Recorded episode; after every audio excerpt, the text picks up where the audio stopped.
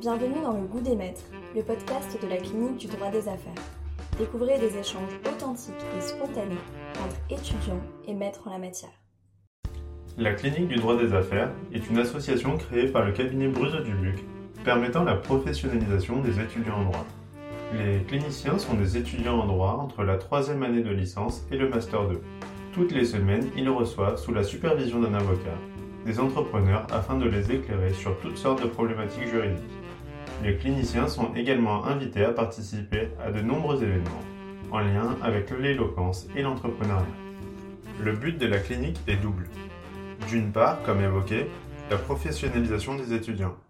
D'autre part, la clinique dispose d'une réelle dimension sociale.